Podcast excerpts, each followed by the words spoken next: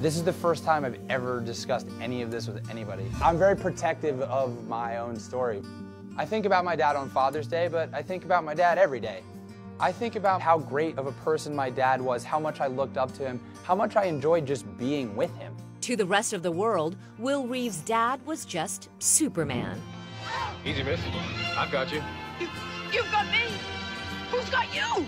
And by the time he married Will's mom, Dana, in 1992, they were one of the country's hottest celebrity couples. Two months after they tied the knot, Will was born, joining his half brother and sister as Superman's kids. I didn't think of them as what other people thought of them as. They were just my parents. They were the people who told me to turn off the TV, to eat my broccoli, to go to bed. I understood that not every child experiences then going to the grocery store and seeing their dad on the magazine at the checkout aisle. It was a totally normal childhood for me, which I understand sounds kind of ridiculous to some when you consider the facts that not only was my dad a public figure, a movie star, he was also probably the most famous paralyzed person on the planet. In 1995, America's Superman was thrown from his horse and broke his neck. He forever lost the ability to walk or breathe without a respirator. The fact that he was paralyzed did present its own set of challenges because we couldn't be spontaneous. That can be difficult, but I never felt deprived of a normal childhood, even though my experiences at face value were inherently different from other children my age. My dad taught me how to ride a bike from his wheelchair. My dad decided, you know what, Will, we're going outside and you're learning how to ride a bike just by listening to what I say. And he goes, okay, when I say go, you push down with your right foot, put your left foot on the pedal, and just go, go, go, and keep your arms straight and your eyes straight ahead. And I didn't believe it was gonna work. I'm terrified, but I have my dad's voice behind me going, steady, steady, left, right, left, right. I do one lap, I'm scared, I'm wobbly, I'm unsure of myself. The second lap, I'm going a little faster, I'm a little more certain. By the third lap, I'm smiling, looking at my dad, I'm waving. He's smiling, going, oh my God. That meant so much to him. Later on, I would race him in the wheelchair. He would let me win. I've always been a huge sports fan. I've never been that great at sports, but he would always just leave me with this barrage of compliments, which looking back, you know, I, I cherish more than anything.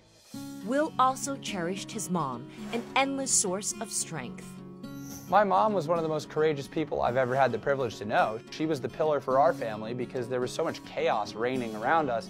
My mom just kept going forward. I would not be where I am today with the positive outlook that I have and the sense of real hope and purpose if it were not for Dana. She dedicated every day of her life to making sure that my dad and I were okay.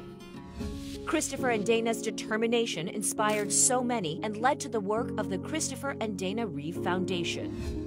One year after his accident, Christopher Reeve appeared at the Oscars to a standing ovation. He used the moment as a call for action. Hollywood needs to do more. My dad was obsessed every day with finding a cure for spinal cord injury so that he might get up and walk again, and he truly believed that he would. That is what sustained him. And now to the actor, Christopher Reeve, who died yesterday at the age of 52. Late yesterday, she died of lung cancer at the age of 44. My role at the Christopher and Dana Reeve Foundation has evolved and grown in recent years, which makes me so happy and proud. I'm an ambassador for my generation, for young people to get involved. My dad was on the cover of People for being one of the 25 most intriguing people of the year. I totally get why it would be intriguing. There was a lot to learn from my dad. He was a deep, complex person, and there was a lot to learn from how he lived his life and how he carried himself. I hope that I make my parents proud, and I know that I try to every day, and I like to think that they would be proud of me. I do know that the only thing that I can control is myself and living up to their legacy, and if I do that, we'll be all good.